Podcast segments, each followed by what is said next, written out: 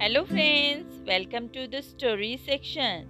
Our today's story name is Wish Come True. Subal and Sushil both were unhappy in their place. Subal the father, unlike the meaning of his name, was weak and old, while his son Sushil was just the opposite of his name in his characteristics. He was a naughty boy and used to do everything to disturb his neighbors, to irritate his teachers, and his father Subal was frustrated with his son. Sushil used to make new excuses like stomach pain to avoid punishments from his teachers, and one day Subal locked his son into his home to punish him for his behavior and misdemeanors. At nightfall, Subal and Sushil started repenting for their conditions.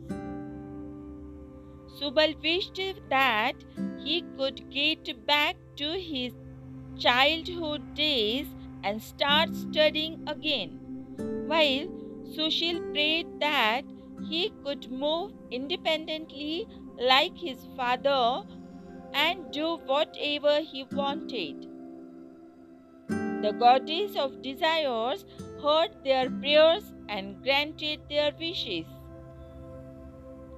The next morning, Subal found himself in large clothes, while Sushil, now old and grey-haired, tried to cling to his old routine. When Subal tried to climb on the tree, he fell and the passerby started laughing at him.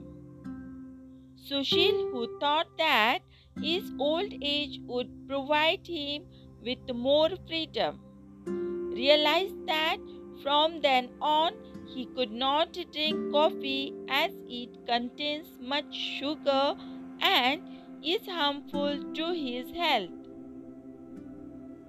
He even cannot play with his friends as he cannot play like before because of his old bones.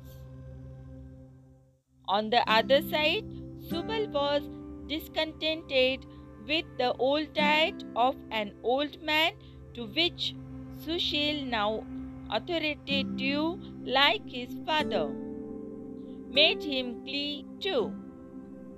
Both of them were unhappy with their current situation.